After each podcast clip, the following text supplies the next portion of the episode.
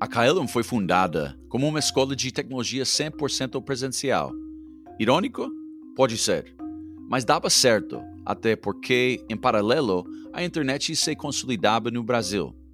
Por muito tempo, a escola cresceu organicamente e bastante bem, apenas com capital próprio.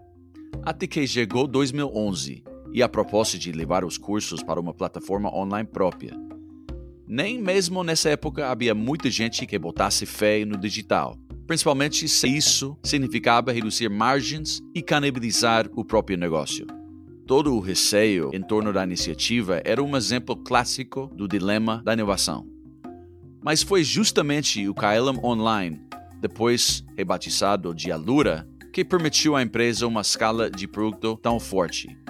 Neste episódio, Paulo Silveira, fundador do grupo KLM Alura, conta como foi esse processo, quais métricas que ele recomenda acompanhar e quais evitar, os ingredientes para construir comunidades que acabam beneficiando o negócio, e sua visão sobre os desafios e o futuro da educação.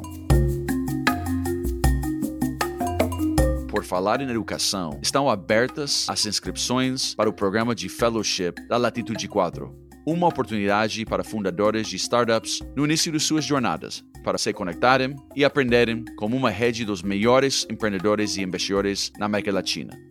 Visite latitude4.com para saber mais e se inscrever. Eu sou o Brian Reckworth e esse é o Latitude 4 Podcast.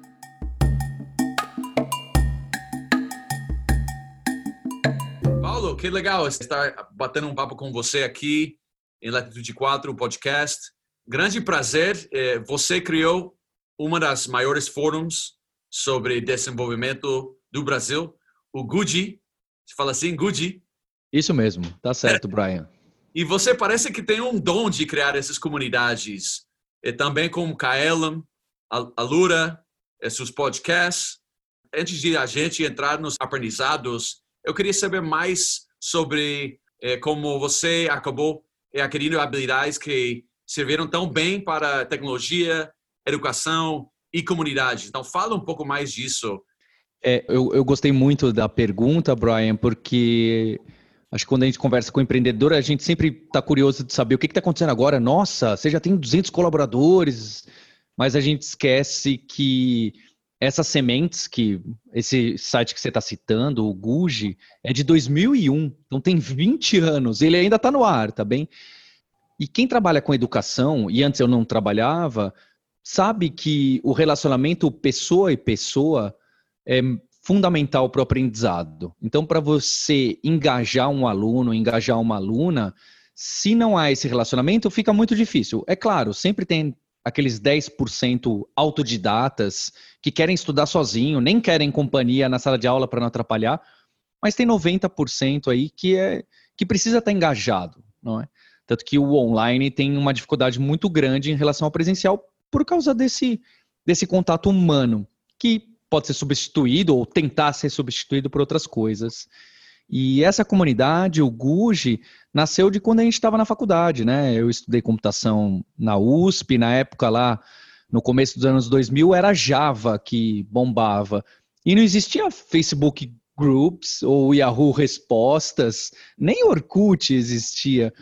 Então, é, a gente viu que tinha um espaço para criar fórum virtual como tinham os americanos. Tinha grupos grandes de comunidade, né? Eu sou Java, várias focadas em Java, mas a gente fez alguma coisa completamente virtual, um ambiente naquele mecanismo de fórum que nos Estados Unidos já bombava forte.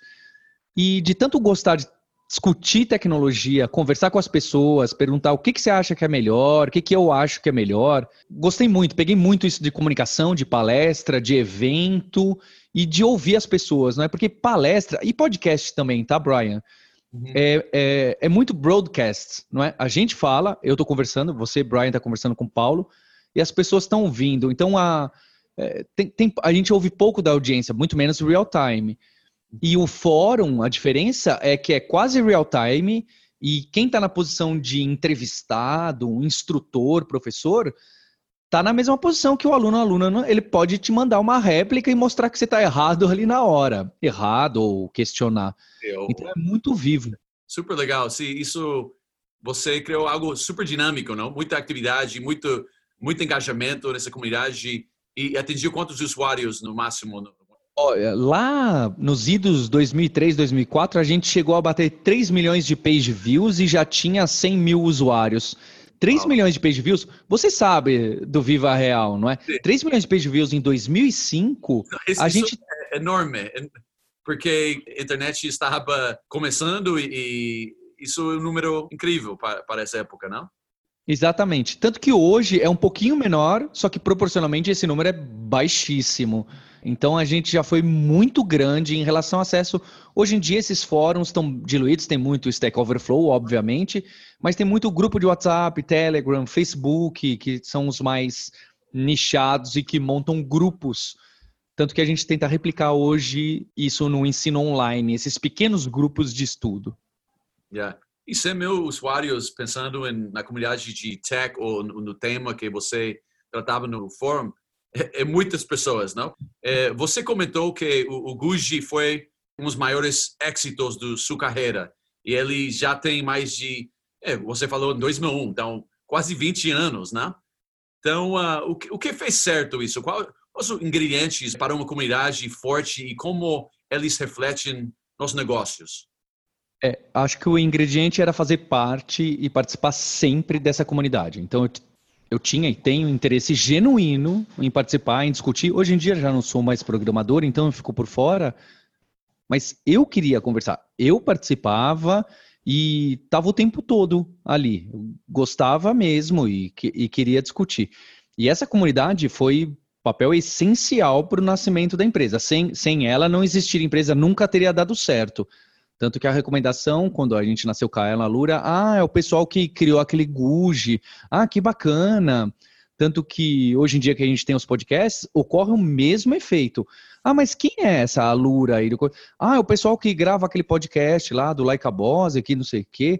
Ah, já sei. Então, é, até porque eu não trabalho com um e-commerce que vende alguma coisa que pode ser por impulso você comprar. Ninguém acorda de manhã e fala, nossa, estou com vontade de fazer um curso, não é?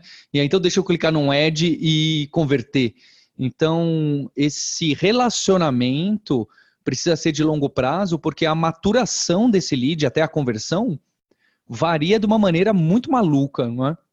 As pessoas demoram para tomar uma decisão de estudo, porque o estudo não envolve apenas o dinheiro, envolve o seu tempo. Saber se seu tempo vale a pena ou não investir naquilo é uma decisão muito difícil. Então, criar uma comunidade forte para que esse relacionamento seja longo e que essa pessoa sempre lembre de mim, para que no momento oportuno de, de, decisão mesmo, eu vou estudar, vou estudar isso aqui ou aquilo ali.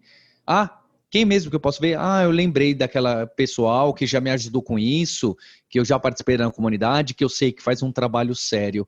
Então, eu diria que hoje o nosso trabalho de comunidade desde lá de trás é fundamental, não. É, sem ele, não, não teria nada. A, a, as empresas todas são montadas em cima da comunidade, não o contrário eu acho que o grande trunfo aí é o crescimento orgânico. Não é double, double, triple, triple, triple, nunca lembro o, o termo. É, acho que, inclusive, em empresa de educação, a nossa empresa, os VCs, os fundos olham e falam assim: Poxa, mas você é grande, mas você nunca teve essa curva exponencial. Eu acho que educação, fórum, relacionamento, para a gente aprender, é, tem uma dificuldade. Esse crescimento gigantesco, às vezes, não encaixa muito no modelo de VC Assim como eu acho que em saúde também, tá? Acho que saúde e educação, quando você está na última ponta de conteúdo, de ensinar, de ser o professor, a professora, não tem um. É difícil fazer um crescimento mágico, não é? Porque depende do aluno. É que nem no hospital, né? Não tem como o hospital curar 10 vezes mais rápido um paciente, a não ser que realmente seja algo disruptivo, não é? Então, acho que o segredo do fórum foi esse ombro a ombro, um a um. E eu lembro muito do exemplo seu, que a gente já conversou algumas vezes, de quando você pegava os agentes de, de imóveis, os corretores, e fazia evento para 40 pessoas, não é? É que você já tinha a empresa em mente, eu não tinha. Eu fazia um fórum, eu tinha o objetivo de conversar com 30 pessoas, e eu estava ok com isso. E as pessoas, acho que especialmente hoje em dia, que vicia é um negócio é, que todo mundo já entende mais ou menos, O cara fala: ah, não, não vou fazer evento para 40 pessoas. Mas esse é o growth hacking. O, o growth hacking não é o 40 mil. O growth hacking é o de 40 em 40.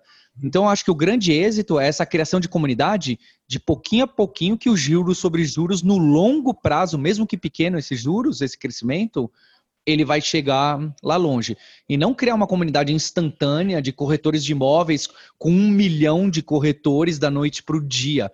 Pode uhum. acontecer? Pode acontecer, mas tem uma série de dificuldades aí. É, pessoas não veem o trabalho atrás disso, não? Muitas vezes. Eu penso isso no que estou fazendo com a 24. É, eu sei, começando, ninguém vai ouvir é, os primeiros podcasts, ninguém vai ler esses primeiros artigos, mas quando chega um comentário de alguém que me manda uma mensagem dizendo que isso me ajudou muito, isso dá, dá ânimo e começa a, a ajudar você em, em, saber que ah, isso devo seguir esforçando e dando essa energia para ajudar essa comunidade. É, um comentário no, no, Viva Real, a gente teve muita dificuldade em montar times de engenharia. Primeiro, contratei um, um CTO da Índia e, e foi um grande erro porque o choque cultural foi enorme. O estilo de gestão era muito diferente. Isso conversa com o que você fala sobre eh, desenvolver resolvedores de problemas. E nós tínhamos problemas bastante locais. E depois a pessoa que virou CTO acabou contratando muita gente da comunidade de KLM. Então foi ótimo, porque eu cheguei ao Brasil perdido, não tinha esse conhecimento de, de quem eh, fazia um bom trabalho, então, para mim foi um grande ajuda quando começamos a construir esse time local. Então, uh, você fez uma, mais que você sabe, talvez, uh, aportou muito para, para o nosso negócio, sobretudo no começo, procurando pessoas de talento. Então, eh, falando de Kailum Alura, não? esse é outro projeto, eh, uma evolução de, de e dado que retenção de educação online não costuma ser muito alta, como vocês incentivam e medem retenção? É perfeito. Eu gostei muito dessa pergunta. Acho que esse é um desafio de todo mundo que trabalha com educação, em especial online, porque no presencial você olha no olho e vê se a pessoa está fazendo exercício, e vê se ela está tirando dúvida com você. Esse feedback é instantâneo. E por mais que a gente fale de data science, data driven e o que for no, nos mecanismos de vídeo, reconhecimento facial do online, a verdade é que a gente está ainda atrás do presencial. Pode ser que haja um ponto de inflexão e grandes descobertas, mas quem fala que tem uma solução mágica para o ensino online em relação à, à retenção, engajamento, etc., eu duvido bastante, também. Tá acho que está todo mundo nessa corrida. É, acho que um ponto que me falaram, e eu não lembro quem foi o, o o CEO que citou essa frase, era alguém de EdTech que falou. Ele falou o seguinte: no online, presença é relacionamento. Então não adianta, a gente mede monthly active users, né? A gente no online trabalha com modelo de subscription.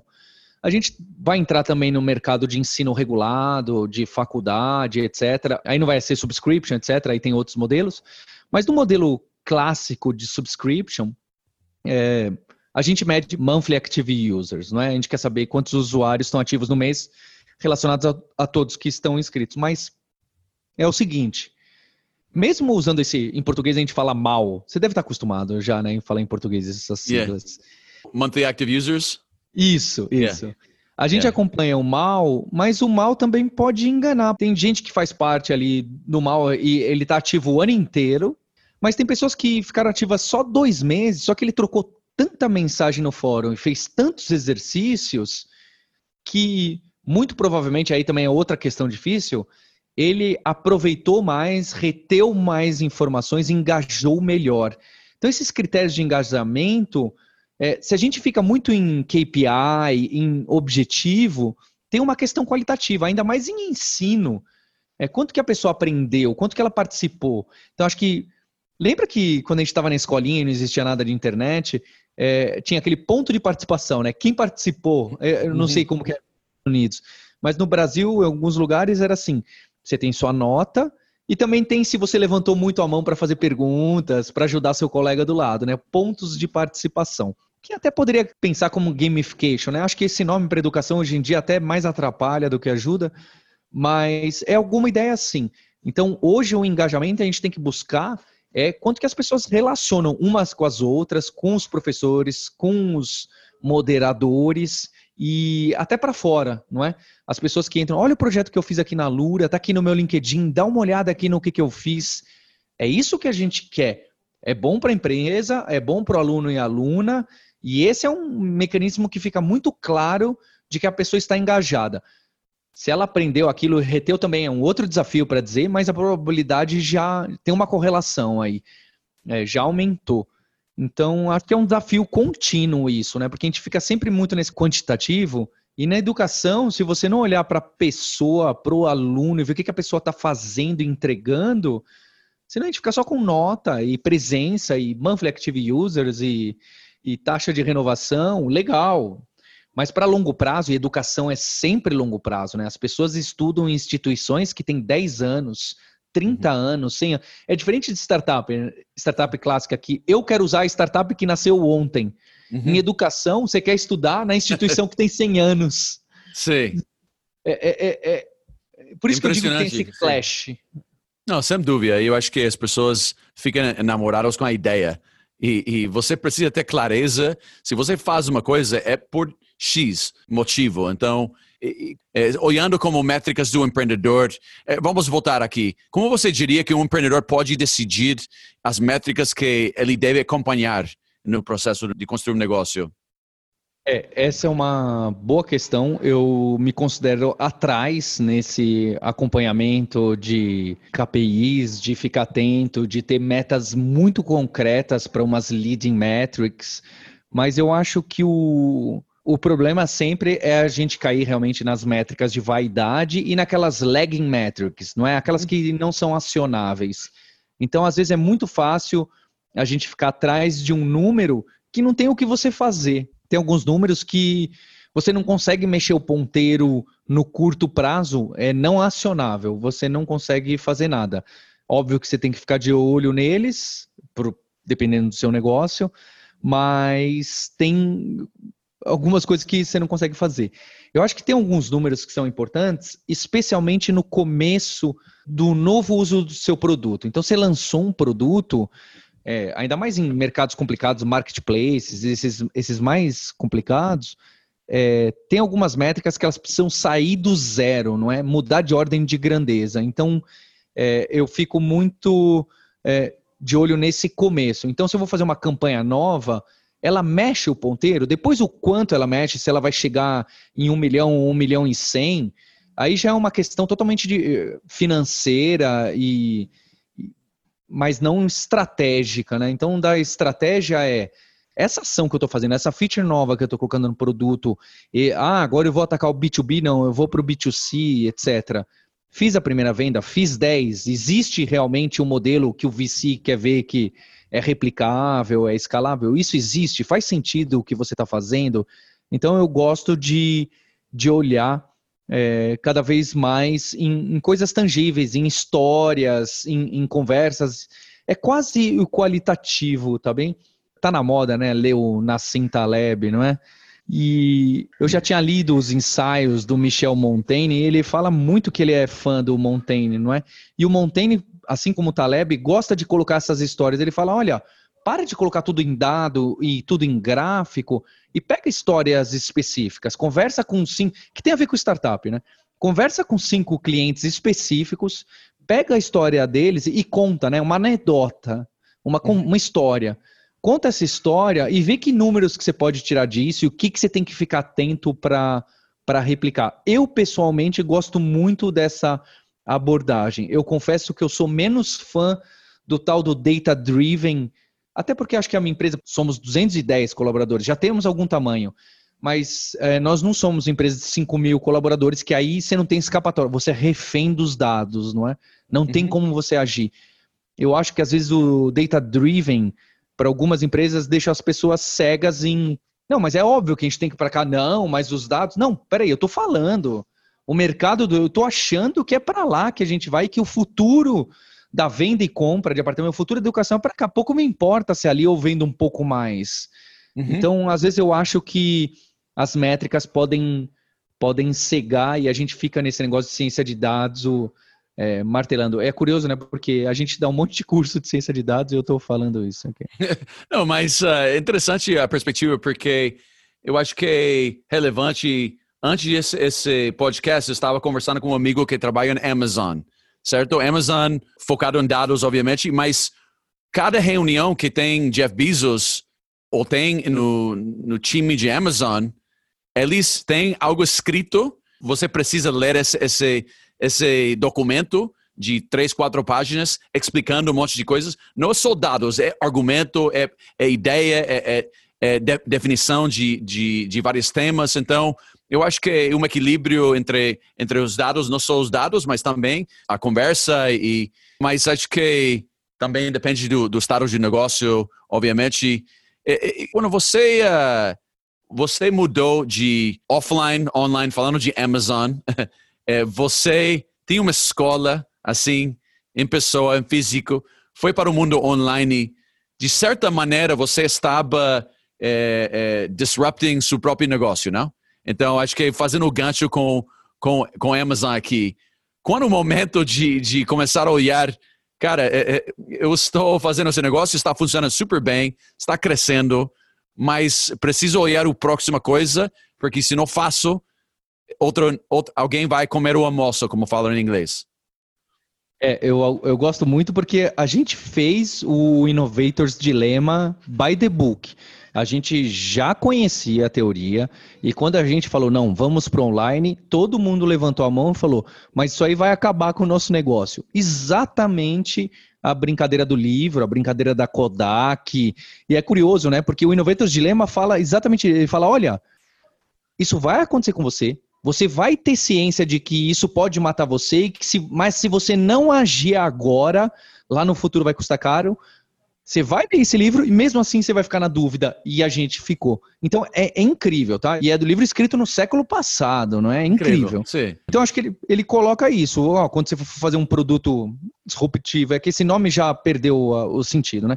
Mas você vai fazer um produto que ataca o seu core business e você fala, poxa, não vou fazer porque esse produto pode ser até um pouco pior, margem com certeza menor, vai fazer menos dinheiro, e você fala, por que, que eu vou investir dinheiro nisso? Então o online era para isso, isso para a gente em 2011. E quando a gente lançou, a gente lançou até com cursos paralelos aos que a gente tinha para não canibalizar o nosso mercado, que é exatamente o erro do Innovators Dilema, né? Ah, não, não vou entrar, não vou entrar em mídia online, porque eu tenho a minha mídia tradicional aqui, não quero matá-la. E aí, quando você vai ver, o, aquela ondinha do online virou um tsunami. Se você não, não se mexeu lá atrás, seus concorrentes já comeram o seu almoço, não é? Então, tem muito. A gente passou por esse estresse. É, falou, não, mas olha, e a qualidade disso? Ah, a gente não vai conversar com o aluno, não vai ser tão legal.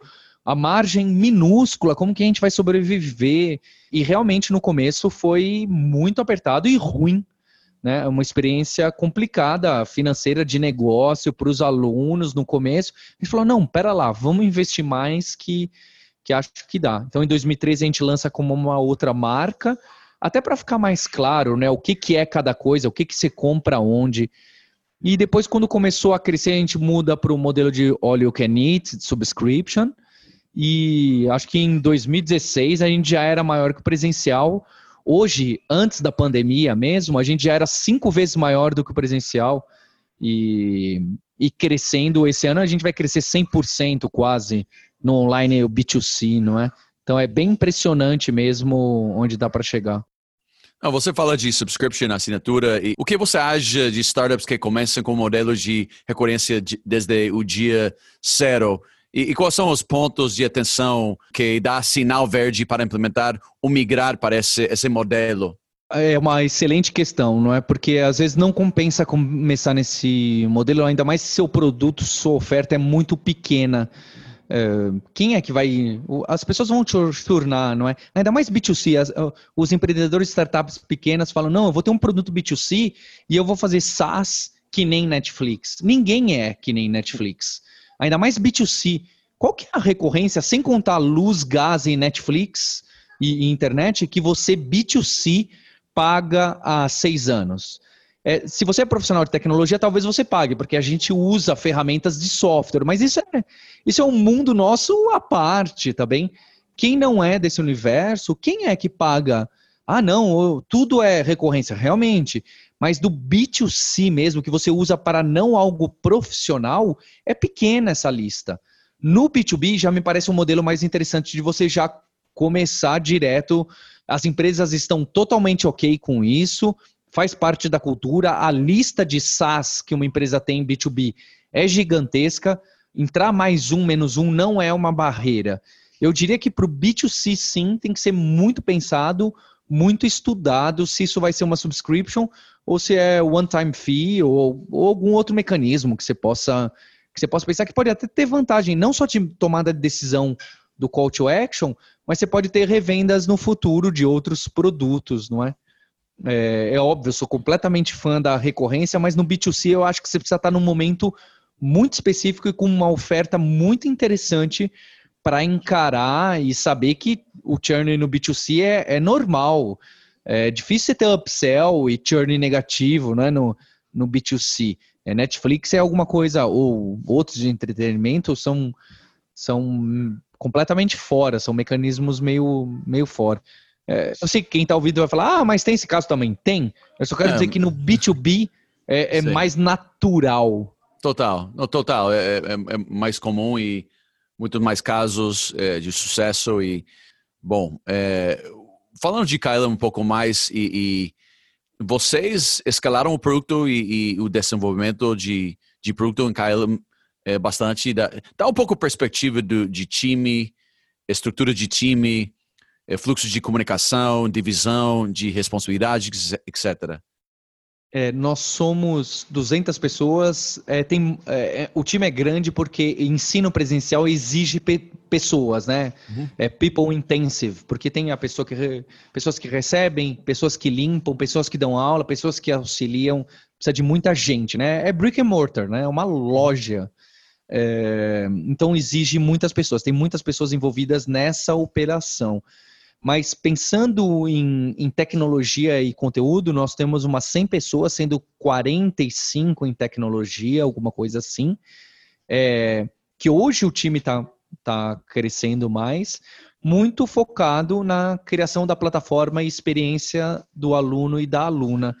E, e pensando tudo aquilo do desafio do engajamento que você colocou, que eu acho que são as perguntas de hoje, né? Perguntas reais do ensino de hoje, do online. Como que a gente faz a pessoa engajar, participar e se sentir parte, né? Pertencimento.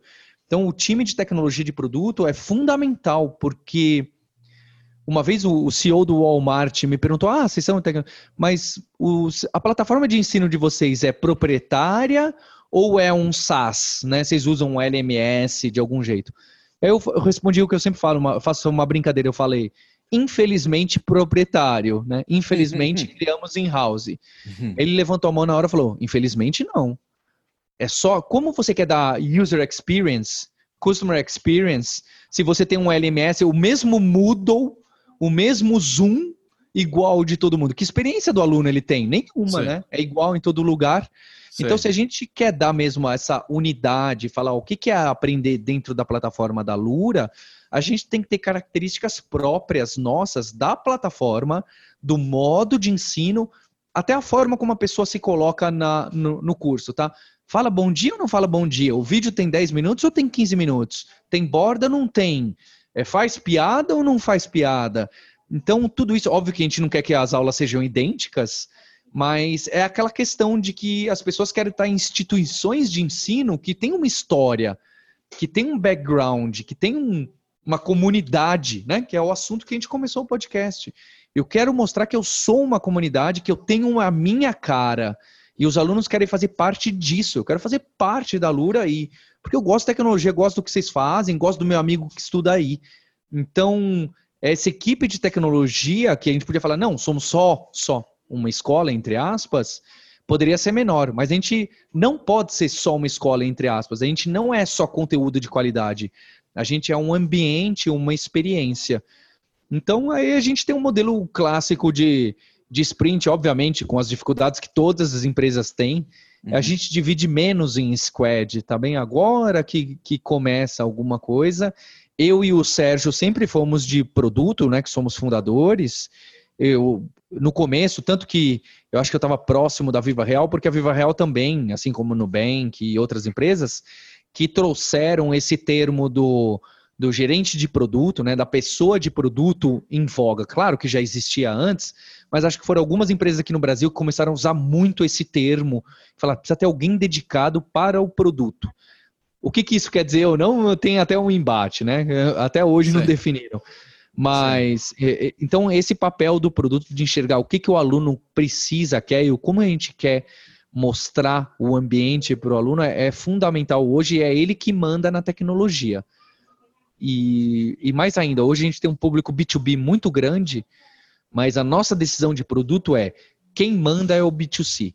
Por mesmo que o B2B venha passar o revenue do B2C, é, quem está aprendendo, quem usa a plataforma, o objetivo final é a gente capacitar as pessoas e que elas tirem as dúvidas delas de tecnologia e resolvam seus problemas de conteúdo.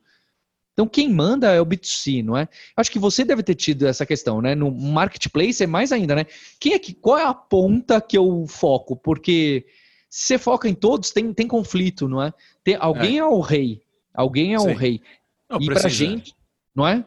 Yeah. E pra gente o rei é o aluno e a aluna. Ponto Sim. final. Ah, não, mas eu preciso de um relatório? A gente vai ver. Mas se isso conflita com o estudo do aluno, não vai ter.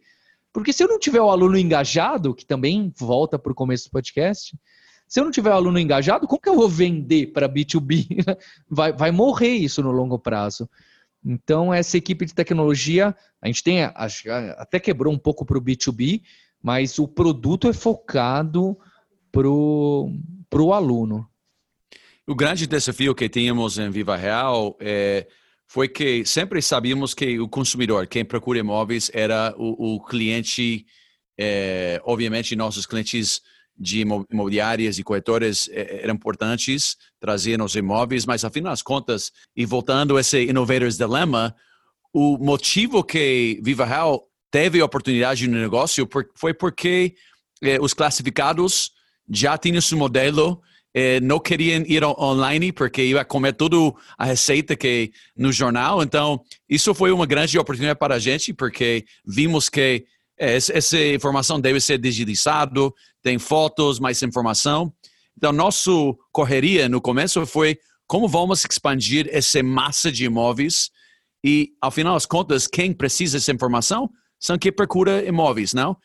Então, uma pergunta para você. Você acredita que essa escala que você falou teria sido possível sem a introdução de, dos cursos online em 2011. Foi 2011, não? Você começou, não? Conta um pouco mais co como foi esse processo. É, foi 2011, que chamava inclusive Kaelon Online.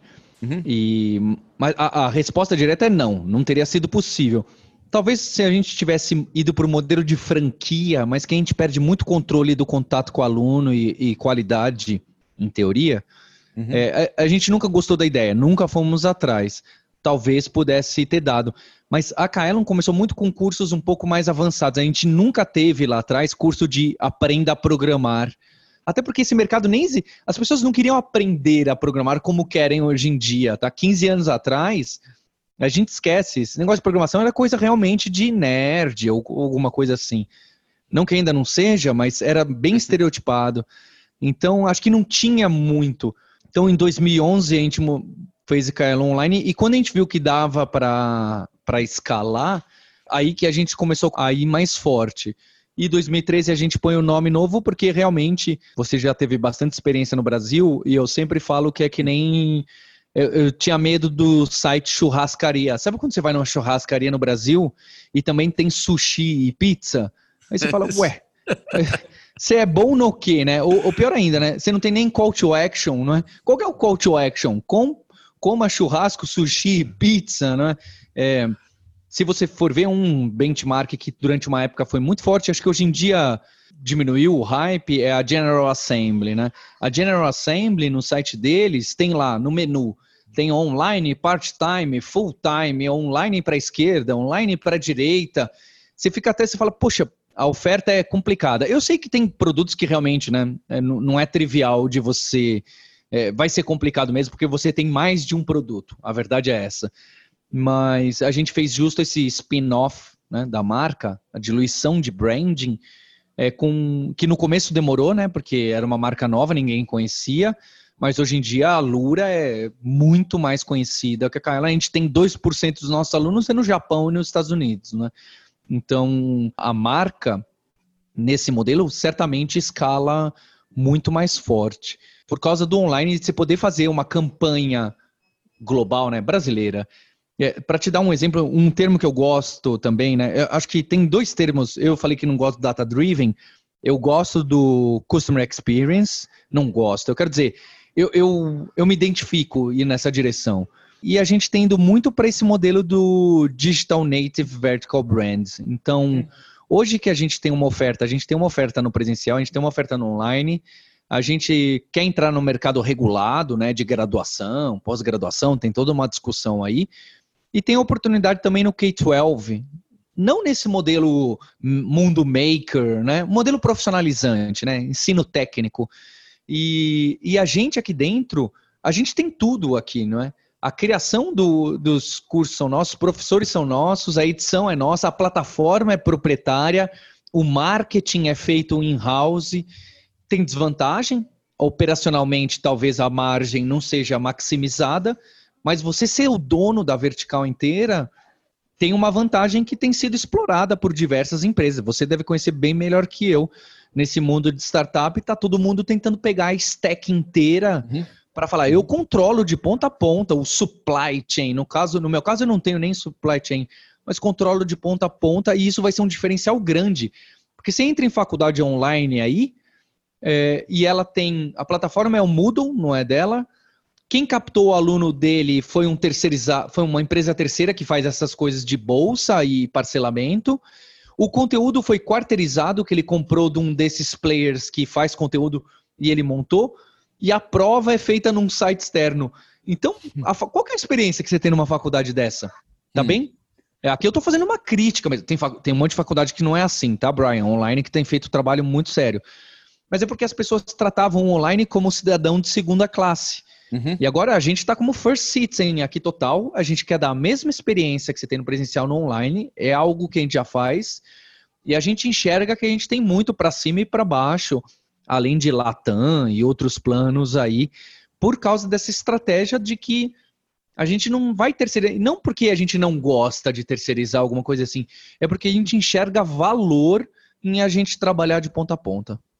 Não, e, você controla a experiência, você falou de customer experience. Eh, voltando ao que falei de, no caso, um Viva, isso foi complicado, porque não tinha controle da experiência. Então, eh, o NPS não foi tão alto com quem procura, porque eh, eu, não posso controlar que cada corretor faz o mesmo nível de, de trabalho. Então, é uma coisa que estou pensando muito nesses dias. Eu, eu sinto que o empreendedorismo tem muito potencial de mudar a sociedade e acho que podemos falar também do mundo de venture capital, se é importante cada empreendedor levantar capital e não, porque eu, eu acho que esse é um debate interessante e você não levantou capital. Igual eu, no começo, eu, eu, fiz bootstrapping por muito tempo, porque não tinha capital, eu não tinha conhecimento de, de esse mundo. E acho que em, em certos negócios, diferente que outros empreendedores que sim levantaram capital, você construiu muito valor e você ganhou dinheiro no processo.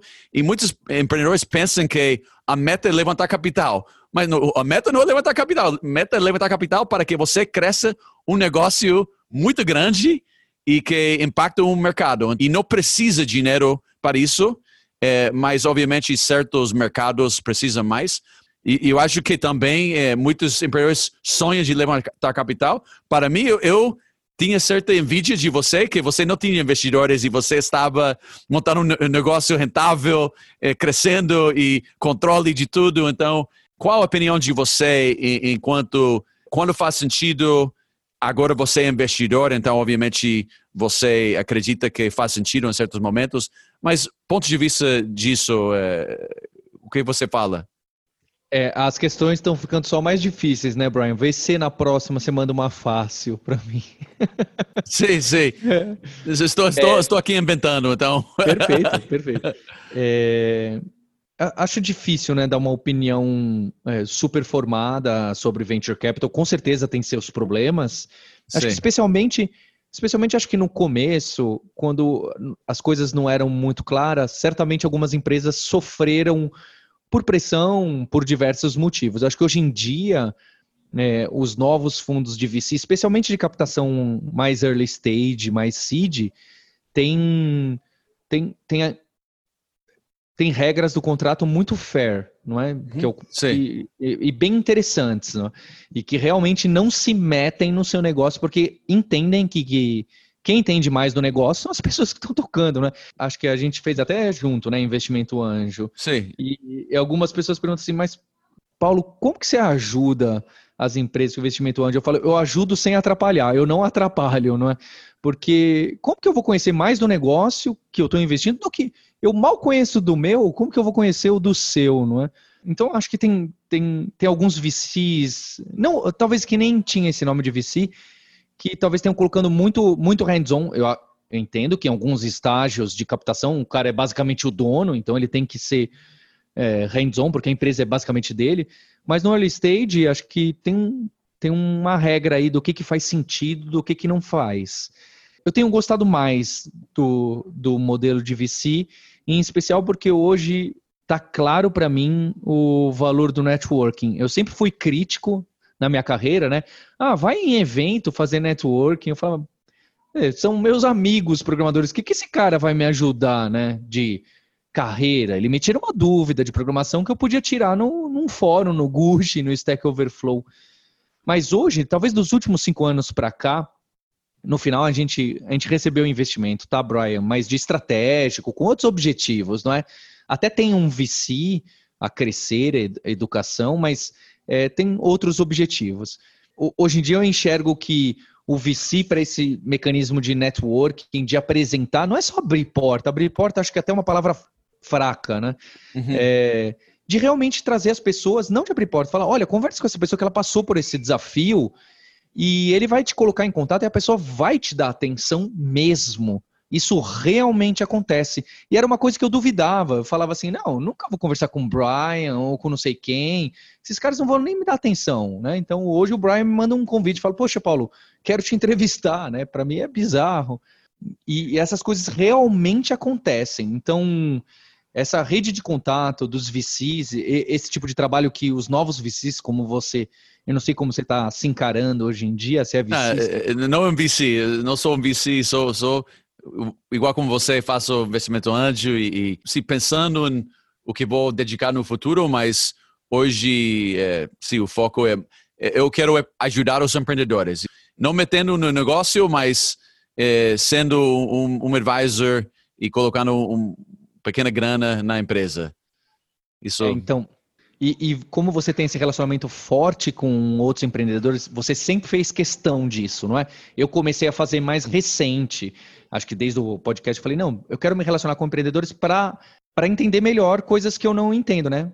Porque uhum. quando você é empreendedor solitário e não tem investidor, você não tem chefe, que é uma grande vantagem, sem dúvida. A partir do momento que você tem investidores, mesmo que eles não sejam majoritários, você tem uma board, é, você começa a ter share. A verdade é essa, mas eu estava buscando exatamente isso: conversar com outros empreendedores e tem investidores para eu me profissionalizar. Então, acho que o VC traz isso também. E esses VCs novos, eu vou te colocar como VC aqui, tá, Brian? Mas investidores okay. novos tem rede de empreendedores. Não é um, um VC que são banqueiros, nada contra, mas é o, esse VC de empreendedor traz um, um outro expertise, que é falar, não, olha, Paulo, conversa lá com o de educação. Acho que foi você que me colocou em contato a primeira vez com o Fred da Platzi, né? Sim. Ou uhum. talvez tenha sido. Não, não conversa, é o mesmo, quem sabe. É, que de alguma forma é concorrente, mas também de alguma forma a gente vai aprender, né? Hoje em dia eu tenho muito disso, de estar próximo de todos os concorrentes. Ainda mais em um mercado que não é winner takes all, não é? Então, é, eu, eu, eu, hoje em dia vejo com muitos bons olhos, mas a sua meta não deve ser levantar dinheiro. Ficar levantando round grande com valuation grande é algo de vaidade, mais de vaidade do que de meta. A sua meta deveria ser não levantar dinheiro, não é? Acho que é, a brincadeira é essa. Sim, faz sentido. Legal. E, e eu defendo muito eh, modelos alternativos de educa educação. Acho que isso ficou ainda mais evidente na pandemia, não? É, isso teve um crescimento de adaptação de cursos para o digital.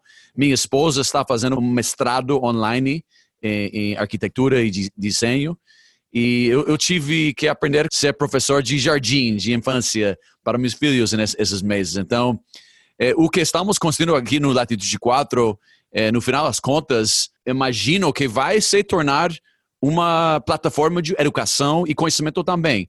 Então, uh, acho que, fechando aqui com chave de ouro, é, como você enxerga essas tendências e o futuro da educação?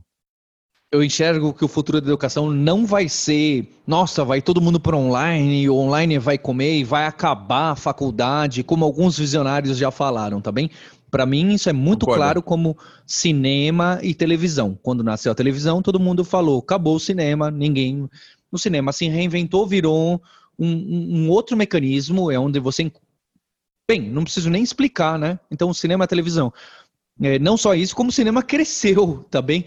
Então, isso de que o ensino presencial vai acabar ou vai diminuir muito, o que vai acontecer é que o online vai crescer muito, não que o presencial vai diminuir muito.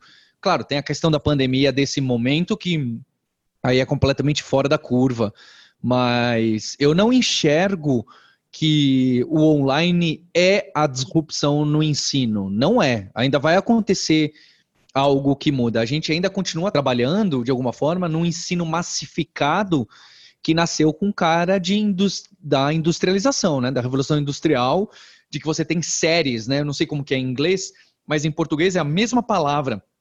Primeira série, segunda série, quando você estuda os anos, né, que você passa na escola, é a mesma palavra que a gente usa para série da fábrica, né? Tem uma série que entra um parafuso aqui, sai daqui uma, um, uma moto, depois entra a moto aqui, sai na outra série, ela sai pintada.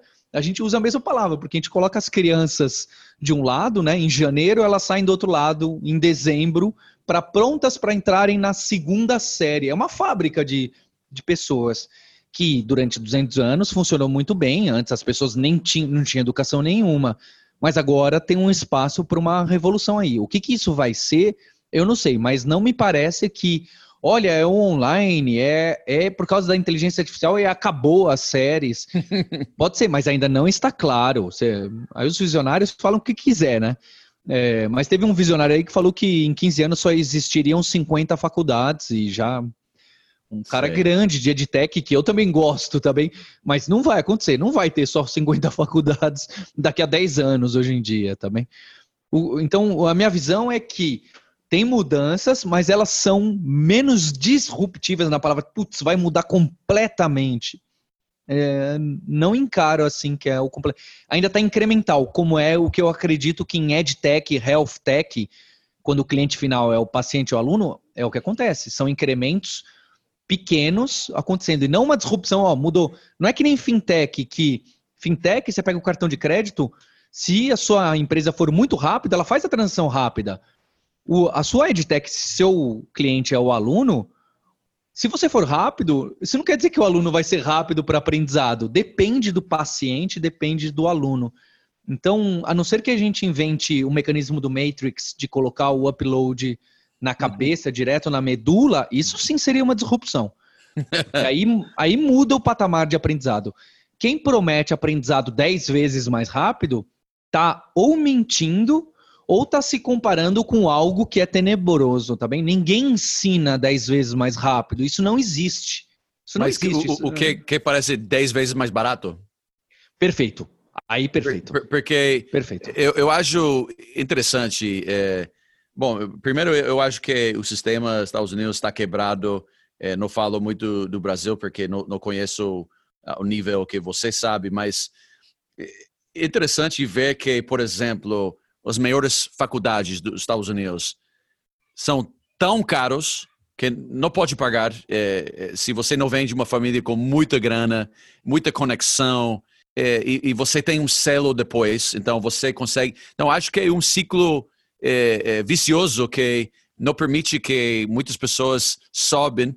Então eu, eu, falo disso. Eu não sou, não fui um estudante muito brilhante. É, nunca, realmente não gostava muito é, estudar. É, sempre foi como mais curioso de aprender coisas mais fazendo e, e, e, estudava de uma forma mais alternativa. Então, por isso eu gosto de modelos diferentes.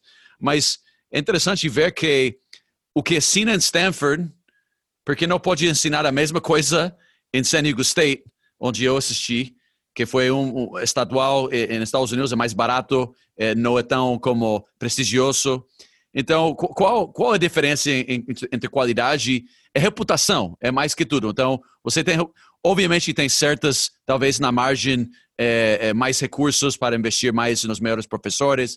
Então, então, faz a diferença. Mas será que, que vale 30 vezes mais? Ou, ou isso justifica 15 vezes mais?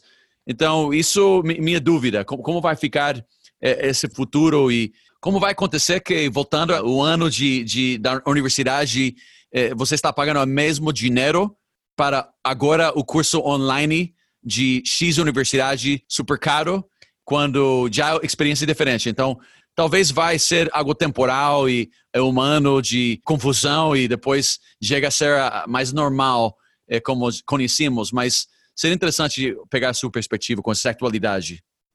É, aí também é uma boa questão, né, Brian? Acho que inclusive eu tenho visto é com a pandemia, especialmente esses MBAs nos Estados Unidos na Ivy League e Sim. né, o Wharton, tem um monte de aluno falando, não vou pagar esse mesmo valor pelo, pelo online, já que seus custos, né, tem, que nem sempre é verdade esse argumento de custos, não é? Porque também os custos da universidade, por um motivo histórico, são muito altos, mas certamente vai ter alguma mudança grande aí para que as pessoas tenham que se acomodar. Porque, como você colocou bem, né? Eu falei, não dá para fazer 10 vezes mais rápido, mas a, a, brincadeirinha de startup é justo você tem que fazer alguma coisa que seja mais rápido, melhor ou mais barato. Se for os três, incrível, né? Mas normalmente dá para atacar dois aí. No caso da educação, o melhor e mais barato, talvez dê para encarar sim. É isso que a gente está atrás, né? O mais rápido, talvez um pouco mais rápido, não, não ordens de magnitude. Então, acho que na faculdade isso vai acontecer sim. É a nossa tese, inclusive. Aqui no Brasil tem um cenário um pouco diferente, porque já tem muita faculdade dessas super baratas que estão entregando uma experiência, uma educação duvidosa. Então, uhum. já é meio a outra ponta dos Estados Unidos. Então, acho que uma coluna do meio vai aparecer aí, é onde eu gostaria de me situar. E certamente essa discussão vai aparecer, assim como o valor do, do certificado, que já é discutido há muitos anos. Não acho que da noite para o dia ele vai morrer é, esse prestígio das faculdades, mas é, é, uma excelente questão e eu acho que aí nos Estados Unidos vai impactar sim isso do, desses preços completamente loucos. E no Brasil também alguma coisa vai acontecer. Eles vão falar, poxa, essa faculdade que não está entregando nada, que é o conteúdo do 15 cara que criou, que eu nunca vi o professor na vida, também vai mudar e vai me dar uma oportunidade agora. Não, muito legal e, e, é um prazer bater um papo com você e, e é, a próxima vez uh, será, espero é, participar em seu podcast também. like a Só para deixar, só para é. deixar claro aqui para a audiência, hein, Brian? Esse convite já foi feito há muitos anos, é você que está me enrolando. É, é, certo, é certo. Eu, eu sou eu precisava o cora é, coragem para falar português assim, então eu precisava como me convencer que for possível como qualquer empreendedor, não você, acho que as pessoas não sabem, né, muitas vezes é, olham empreendedores como não tem medo de coisas. Eu, eu tinha pavor de parecer, eu lembro que uma vez que eu fiz a primeira entrevista Man in the Arena, eu lembro voltar a casa como é, e, e, vi os primeiros comentários. Foi absurdo escutar essa cara falando português. Uh, eu, eu, eu, lendo isso, pensando, nossa, preciso praticar mais meu sotaque e tudo isso. Então, mas de todas maneiras, uh, eu, eu, tenho é, pele de elefante, não? O, o, o cocodrilo, o, o, jacaré, não sei. Mas uh, porque precisas como empreendedor, não? Você encontra obstáculos. Então, você tem, tem razão. É, o motivo que esse convite foi estendido faz muito tempo, mas agora que estou começando, é, é, é hora. Então, isso. É, então, Acho que a gente tem muito empreendedor estrangeiro aqui no Brasil nessas startups, e, e, inclusive as mais famosas, mas eu acho que a gente se identifica, né? Não só eu, outros brasileiros se identificam com você, porque você tem esse perfil que, o pouco que eu te conheço, você trabalha de alguma forma também com seu irmão, com seu pai, você tem a família muito próxima, e eu tenho a impressão que você gostou muito do Brasil por ter se identificado, né? Que aqui a gente é assim, né? Todo mundo mora, e sogro, e sogra, e papagaio, e todo mundo mora junto, ou tem uma relação bem próxima. E você, diferente do que a gente costuma conhecer de uma pessoa americana, você tem essa proximidade. Tem a impressão que você também gostou muito do, do ah, Brasil. Ah, sem dúvida, sem disso. dúvida. Estaria lá se não estiver minha família aqui, não? Então, uh, isso eu gostei muito. Seis anos e meio é, foram é, incríveis e, e é, é gosto muito da cultura do Brasil e, e ainda é, como pão de queijo aqui nos Estados Unidos. Então, mantenho esse podcast e também um esforço para manter meu, meu, português um pouco e a conexão com o Brasil. E, e, sem dúvida, como você sabe, estou investindo no futuro do país. No longo prazo, acredito muito no potencial do país é, é, o, o povo, acho que tem pessoas brilhantes, tem oportunidades impressionantes. Então, estou aqui longo prazo como participante do Brasil e, e uma grande parte foi a experiência que tive, o povo que me abriu muito é, é, como estrangeiro. Então, uh, terminando aqui, agradeço. Você fez uh, um papel importante, mais que você sabe, no, na construção do Viva Real, com o talento que passou por KLM você contribuiu algo importante para, para esse ecossistema, eh, tanto como empreendedor e, agora como investidor. E uh, eu, eu, acredito que o futuro, e sem dúvida essas empresas que estão investindo nesse futuro, uh, vai ser os líderes uh, a longo prazo. Então, vou acompanhar você nessa trajetória. Obrigado por a, pela participação e, e, sem dúvida, sigo aprendendo com você. Thank you, man. Legal, Brian. Obrigado.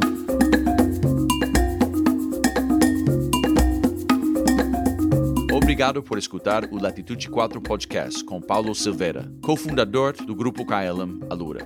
Toda semana vamos compartilhar aprendizados de grandes fundadores e investidores como ele. Então, não deixe de se inscrever na plataforma onde você escuta seus podcasts. E visite latitude4.com para mais conteúdo sobre fundar, escalar uma empresa e levantar capital. Eu sou o seu host, Brian Reckworth. Até a próxima.